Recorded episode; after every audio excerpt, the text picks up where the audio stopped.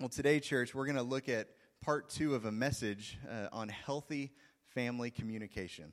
Part one, we actually did just before we started our series on the Beatitude. And we said that periodically throughout the year, we're going to revisit uh, this, this series that's kind of ongoing, where we talk about everything from marriage to parenting and uh, work, uh, anything that centers around the family.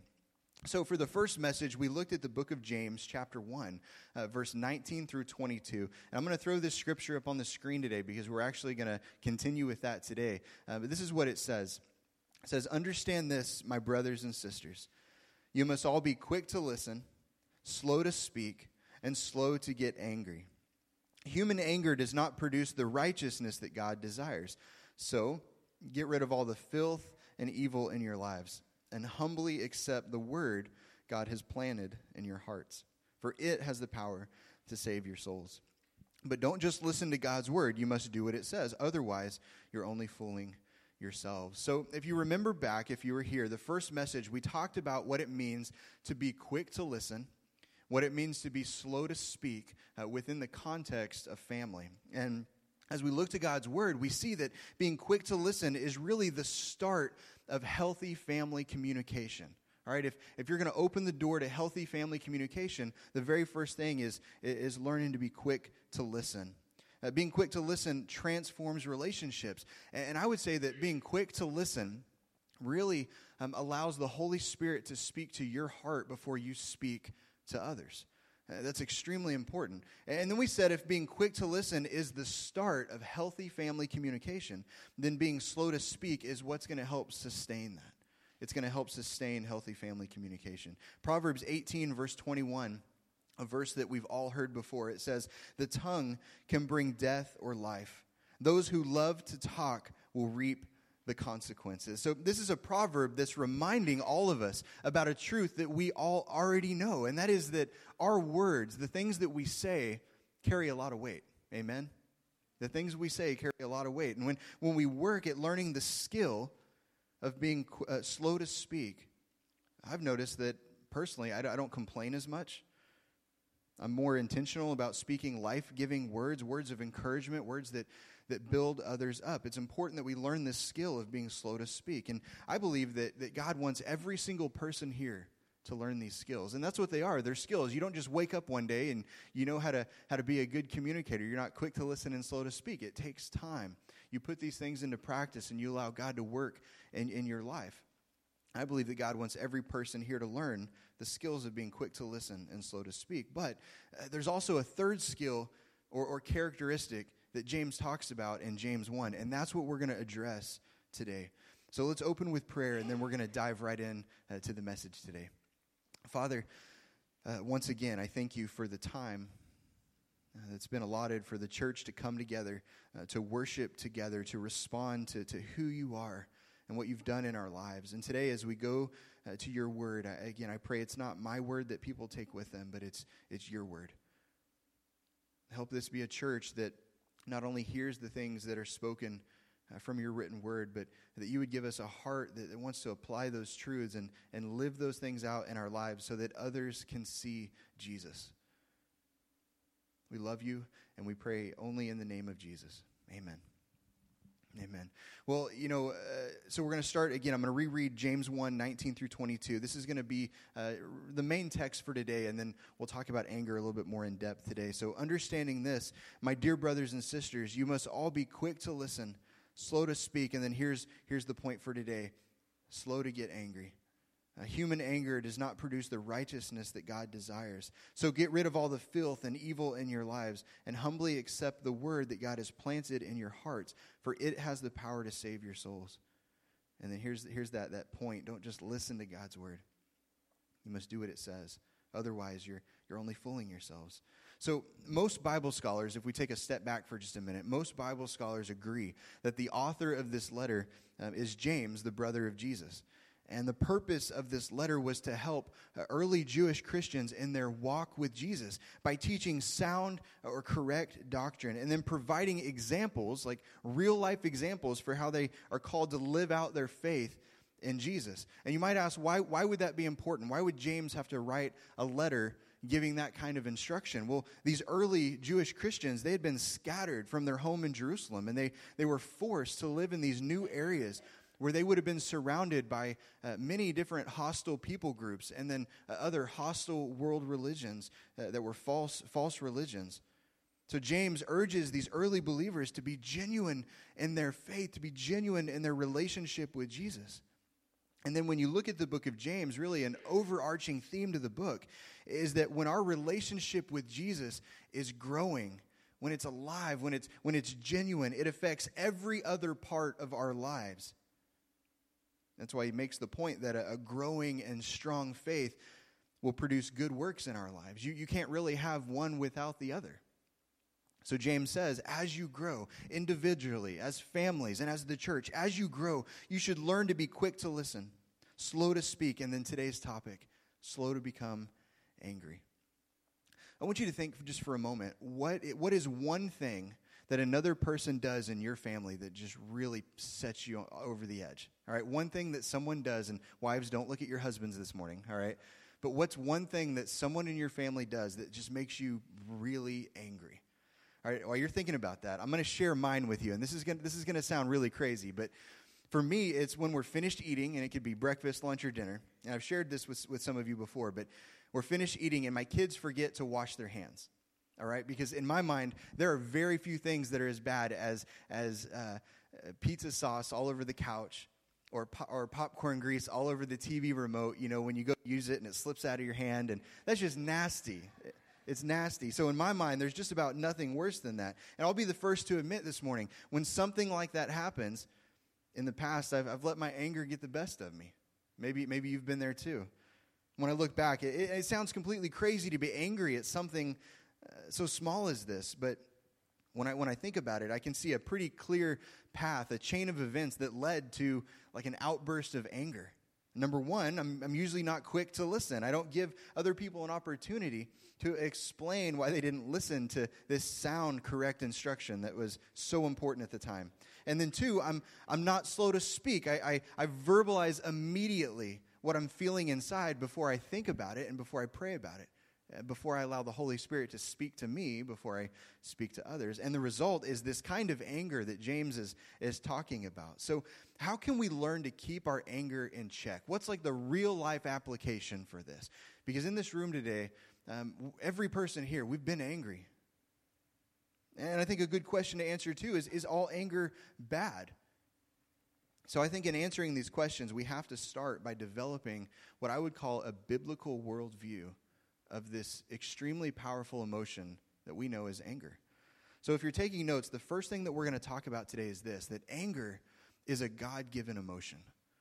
Anger is a God given emotion. God's word teaches us that uh, every single person here, all of us, we're all image bearers of God. And that means we're, we're created in God's image, we're created in his likeness. And being made in the image of God means that we're going to have all sorts of emotions. Uh, some of them we, we wear a little more publicly than others, but we're going to have all sorts of emotions. And one of those emotions is anger. You know, I think when we talk about anger, anger often gets a, a bad rap all right and, and i think that's because um, anger is usually again it's something you, you see on the outside it's very strong emotion it's it's often easily misunderstood so as we talk about anger today the goal is, going to be to learn how to make anger the, the right kinds of anger work for us and not against us I was amazed to learn this week uh, just how much God's word actually has to say about anger. It's incredible. And in a lot of ways, for me personally, this only added to the confusion because there's, there's so many different passages and so many different times that this word shows up. But it shows me a very important truth. It shows me that God clearly acknowledges the significance of this, this powerful emotion. And I believe he has some really clear instruction for his people and how we're called to deal with the anger in our own lives. Now, you might be surprised to learn that the only emotion that God's word mentions more than anger is love. Anger first shows up all the way back in the book of Genesis, chapter 4, verse 5. This is the very first place that we see anger. And this is the, the scripture, this is the verse that, that we read. It says, But he did not accept Cain as his gift.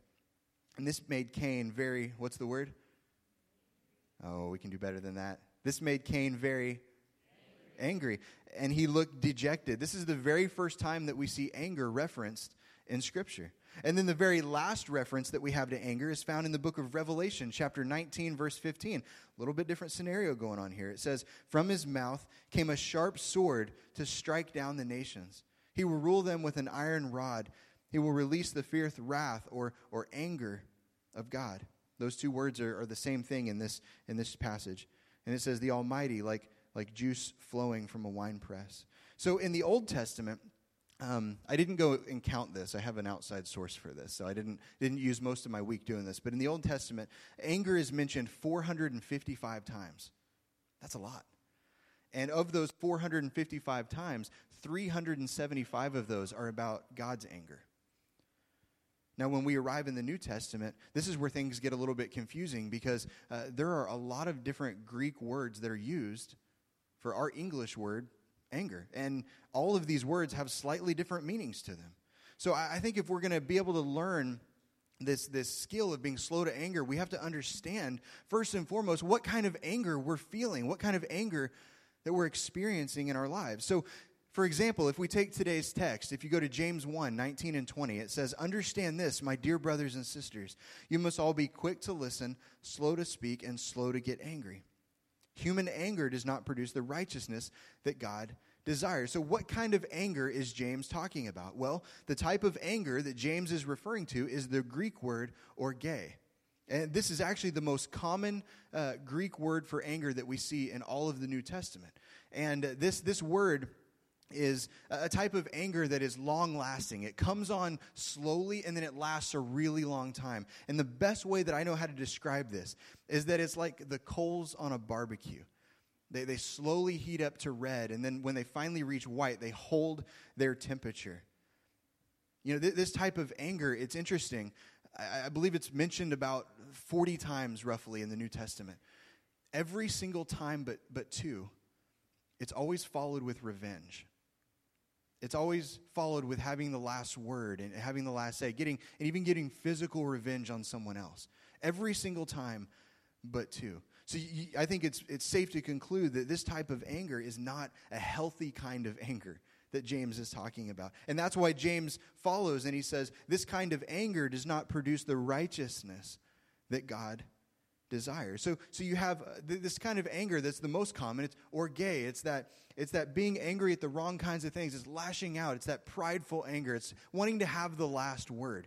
And then there's another kind of anger that's found in Ephesians chapter 4, verse 26. And again, this is a verse that many of us are familiar with. It says, In your anger, do not sin. Do not let the sun go down while you're still angry. And here we see two different Greek words that are used for anger in this verse, and they both have very similar meanings. For, so the first one is the Greek word uh, orgizo. Let's say that together on the count of three. One, two, three. Orgizo. I'm getting better at my Greek. Not, not, not well, but we've got a few of you that just knock it out of the park every time. But this is a word that's used uh, at the beginning when the Apostle Paul says, In your anger, do not sin. He's saying, In your orgizo, do not sin. This type of anger is being angry at the right kinds of things. Right? It, it's always positive when it's inspired by God, being angry at sin, being angry at evil, or being angry at injustice in the world. It's okay to be angry at these kinds of things. In fact, it can be inspired by God to be angry at these kinds of things. But it's always negative when it comes from the flesh. You can actually be angry at the right kinds of things and then allow that to unnecessarily come out in a way that it was never intended to be. And God is saying you can start in the right place and then you can actually end up somewhere that's not healthy at all. Paul is reminding us that anger is a God given emotion, and we're all going to experience anger. But in your anger, even in the right kinds of anger, do not sin. And then he takes it a step further by using the Greek word paragismos when he says, Do not let the sun go down while you're still angry. So he's saying, Do not let the sun go down while you're still paragismos, while you're still this, this kind of anger. And again, this is a kind of anger that you and I are, are encouraged to have. We're encouraged to have this, this paragismos anger. It's anger that's provoked by hurt or injustice in the world. But even when we're angry at the right kinds of things, Paul's instruction is that we should never let the sun go down on our anger. Why is that? I don't think I have to preach a sermon on that. I think that you and I know that if we were to be honest this morning, that when we go to bed angry, we wake up the next day, we, we let that anger grow and that, that anger build. It develops in us something that we never wanted, wanted there. It begins turning us into the kind of people that we know is not for God's glory. It's not for the good of other people. Again, this is a kind of anger that's encouraged to have, but even when we're angry at the right kinds of things, we should never let the sun go down on our anger. I believe that's because it opens the door for Satan to attack in our lives, and it closes the door for healthy communication. You can be angry at all the right kinds of things, but when you allow that anger to take over your life, you start going to bed and waking up, and you do that over and over and over again, that anger begins to turn into something that God never intended it to be. So I would say this that if being quick to listen is the start of healthy family communication, and being slow to speak is what sustains healthy family communication, then being slow to anger is what keeps the door open for healthy family communication. God calls us to be slow to anger. You know, God allows us to experience anger because, again, there are certain kinds of anger that we should have towards certain situations. But we should never allow that anger to take to develop deep roots in our lives and to, and to begin to take over. That's why he says, In your anger, do not sin. Don't let the sun go down while you're still angry. Church, anger is a God given emotion, but it's important to understand what kind of anger we're experiencing, what kind of anger we're feeling. Am I, or, orge angry? The kind of anger that wants to lash out and get revenge or to have the last word. Is that what you're feeling today? You know, has someone in your family said or done something? Has, has a coworker said or done something? Has someone wronged you or hurt you? And, and call it what it is. In, in, in your pride, in your anger, you want to have the last word you want to lash out. That's not the kind of anger that God wants us to have. Or, eh, or am I orgizo angry? The kind of anger that you feel towards evil and injustice in the world. But regardless of whatever it is that you feel, Scripture's uh, instruction to us is that we should never allow our anger to turn into sin. We should do everything that we can to resolve the issue before the sun goes down. When we don't, we leave the door wide open for Satan to have his way in our lives. That anger begins to take root and it turns into something that, that God never intended it to be. So we start with anger as a God given emotion. The second thing I want to discuss today is that anger is often a warning telling us to stop, look, and listen. Anger is often a warning telling us to stop, look, and listen. I believe that Scripture is pretty consistent with this and that anger is a secondary emotion. It's a secondary emotion, and that's usually experienced in all of our lives in response uh, to other primary emotions like pain, hurt, fear, frustration, and disappointment. And the difficult part about controlling our anger in, in real life situations is that it's usually the first emotion that we see when we do experience an emotion like uh, a primary emotion, like one of the ones I just mentioned. You see, friends, just below the surface of our anger are the primary emotions that God wants, wants us to address and work on in our lives.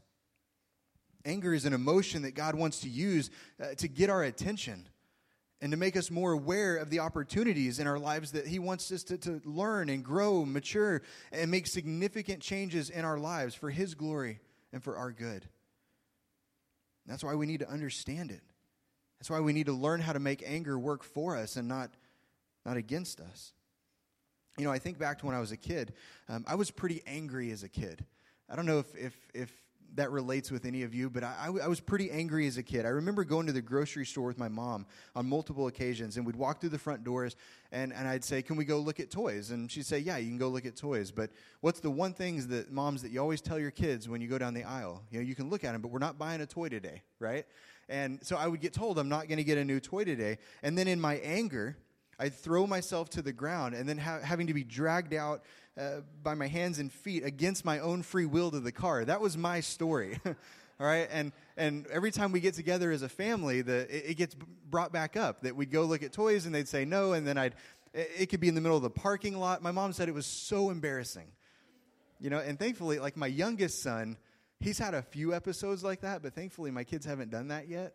I, I fear that it's coming. You know, the, the sin of the father is, is passing down to the kids. But so I would lash out in, in anger. And I also remember when I was a little older, I remember my parents telling me, I, I would ask if I could go stay the night at a friend's house, right? It's Friday night. I want to go stay the night at a friend's house.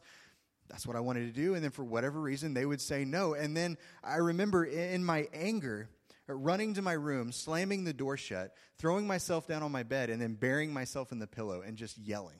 Like I was, I was an angry kid. And as an adult now, I'm able to look back and see that something I didn't see then, and that is that underneath the anger was a primary emotion of, of hurt and, and disappointment. And then learning about disappointment showed me that the real issue that God wanted to get a hold of in my life as I got older, and that was that I wasn't honoring my mom and dad the way I should. That, that, that was the lesson that God helped trace through the anger that, that wasn't right. It was that orge angry. It was, it was lashing out, it was wanting to have the last word. God wanted to show me the lesson. God wanted to use my anger as a warning to help me stop, look, and listen to the greater issue. And that was I wasn't honoring my parents in the right way. You know, the anger that we experience is, is like a smoke detector. Think about it in those terms. It, it goes off, but the smoke detector isn't the real problem, is it? It's letting us know about a deeper issue. It's letting us know that we better address the issue or it's going to completely burn down whatever it is that's on fire. I've found that when I'm, when I'm angry at another person, for whatever reason, God's usually trying to help me address a deeper issue. I think that resonates with every person here today. There's almost always something else going on underneath the anger. So the question is this, and this is a very personal question that only you can answer. Are you going to allow God to help you address whatever that is? Whatever that primary emotion is, whatever is going on underneath the surface of your anger today, are you going to allow God to address that? Will you stop, look, and listen as God works on the deepest parts of who you are as a person, molding you and shaping you into the person that He's created you to be? Man, we can be angry at all sorts of things. And again, sometimes it's, it's the right kind of anger. And sometimes we're angry at things that don't even matter. They end up tearing families apart, they end up tearing churches apart. I would say today, and this isn't in my notes, this is just something I've been it's been on my heart a little bit. I think as a church, we've got to allow God to, to get past whatever kind of anger it is we're feeling for whatever situa- situation it is. We've got to allow God to, to do what only He can do and start healing us from the inside out. I would venture to say that in this room today, there are probably relationships that have been severed for a long time. There are probably feelings and hurt uh, towards other family members in the church. And, and that's when it starts to get uncomfortable, right? When we start talking about those kinds of things. But I believe with all my heart that God wants to help us get past that. He wants to start the healing process. And he wants us to be a church that is angry, absolutely, but angry at the right kinds of things. Not, not the kind that wants to lash out and have the last words, but the kind that brings God the glory in our lives. So the question is are you going to allow God to help you address whatever that is? Anger often helps us and should help us. It's a warning to help us stop, look, and listen. The final thing I want to talk about today is that uh, church individually, we can choose to spend or invest our anger. We can choose to spend or invest our anger. Anger is a very powerful emotion. We all know this. And we, we can choose to spend or invest it. You know, when we choose to direct our anger in healthy, positive, and constructive ways, and when we choose to communicate, this is huge, when we choose to communicate our anger in biblically consistent ways, we're able to solve problems together. We're able to increase trust. We, we deepen our intimacy with God and with other people. And then we leave the door wide open for healthy communication. Or we can allow our anger to control us closing the door to healthy communication and opening the door for Satan to attack in our lives. Healthy anger always involves open, honest, and direct communication. Let me say that again. Let that, let that resonate for a second. Healthy anger always involves open, honest, and direct communication. It involves speaking the truth in love, as Ephesians 4:15 talks about. It involves investing the emotion of anger that God has given us to declare truth, to right wrongs, and to help ourselves and others be conformed to the image of Christ, as Romans 8:29 talks about. You know, anger is often misunderstood and as a result wrongly applied. I think we often misunderstand the, the emotion of anger that we're feeling, and then therefore we apply it in the wrong ways. But when we begin to understand that anger is a natural and normal response to a variety of life situations, we can allow God to help us use this powerful emotion for good. Again, anger is a God given emotion. It's intended to protect and help us grow as followers of Christ. Anger is often a warning telling us to stop, look, and listen. Remember, anger is a, is a secondary emotion that's usually experienced in our lives in response to a primary emotion like hurt, pain, fear, or disappointment. And in our anger, we can allow God to work in our lives and to address the, the greater issues, or we can allow it to take over. And then anger is an emotion that we can choose to spend or invest. Here's some practical advice for how we do this. I, I, think we spend it when we allow our anger to control us, closing the door for healthy communication and opening the door for Satan to attack. And we invest it when we communicate it in biblically consistent ways, when we learn to solve problems as individuals and as, as a church, as, as families. We invest it when it begins to increase trust and, and deepen our intimacy with God and other people. And it just leaves the door wide open for the right kind of conversations to happen. You know, friends, ideally, we would deal with our anger before we get angry, right? Ideally, that's, that's what would happen. But the reality is, every person here today, we're, we're human. We're sinful. This isn't always going to happen. So, in closing today, I want to present some it's just some biblical foundation, solid truth that can help us with this question of how, how can I address my anger? How should I address my anger? Number one, I, I think it's important to recognize you've got to recognize is your anger a problem for you or for other people? Have you been denying it, suppressing it, ignoring it as it takes root in your life? If so, this is the first step in dealing with it. You got to recognize it. Second, take it to the Lord in prayer. Take it to God. In 2 Corinthians 10:5, the apostle Paul encourages us. He says, "Take every thought, every thought captive in obedience to Christ." Take every thought that you have, everything that you want to put into real life application, everything that's going on in your life, take that captive for Christ. Take your concerns, your frustrations, and your anger to God, and then you trust that he can do what only He can do. He can help you deal with it in the right way. Third, I think this is huge. We have to accept responsibility for our anger. Yeah, maybe maybe someone did something that kind of set you off. But church, here's one thing I know about every person here. You can't control what other people do to you. You can only control how you respond. You have to take responsibility for your anger. And then finally, I believe you have to decide who or what is going to have control. Will anger dominate and control your life? Or, with the help of the Holy Spirit, will you invest your anger in healthy ways? I want to encourage you today that in prayer, ask God to help you invest it in the right ways. That, that might be as, as simple of a prayer as you need to pray today. That might be the beginning of you addressing the, the anger that has taken root in your life. Just say, God, help me begin to invest this emotion that you've given me in the right ways. Help me invest it for your glory, for my good. Help me learn how to have those healthy, communica- those, those healthy communications within, within family.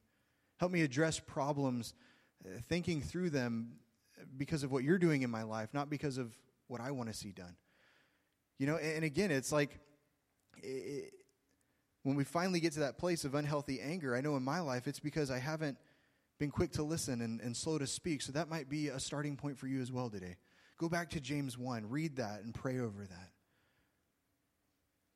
Church, anger is a God given emotion, and I believe that He wants to help us use that and apply that in the right ways, but far too often it controls us instead of us controlling it.